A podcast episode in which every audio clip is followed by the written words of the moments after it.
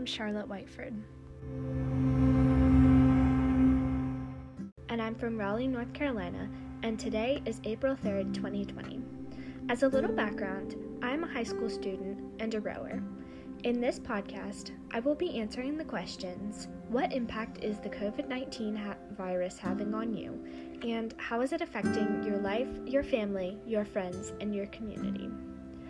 To start by answering the first question, I feel like COVID 19 has had such a big impact on my life.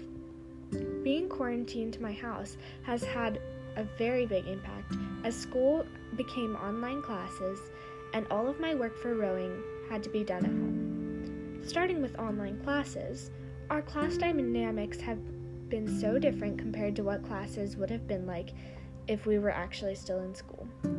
We call into classes and everything is done virtually our classwork, homework, tests, quizzes, etc.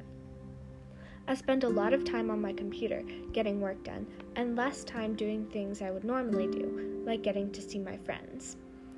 My rowing life has also been impacted by the coronavirus, as the lake we go to has been shut down until at least May. Practices have become running, circuits, and using a rowing machine called an erg. Regattas, which are race days, have all been canceled or postponed until at least June. Our team barely sees each other, but we still have to stay in shape and continue working out to stay healthy and strong. Now, on to the second question How is COVID 19 affecting your life, your family, your friends, and your community? I already talked about how the virus has affected my everyday life in general, so now we will talk about friendships. My friends and I have gotten super creative in interacting with one another without actually having to see each other in person. We FaceTime and call each other often and discuss how our time is spent. Sometimes we set up Netflix parties over a program called Zoom, and we can all watch a show or movie together.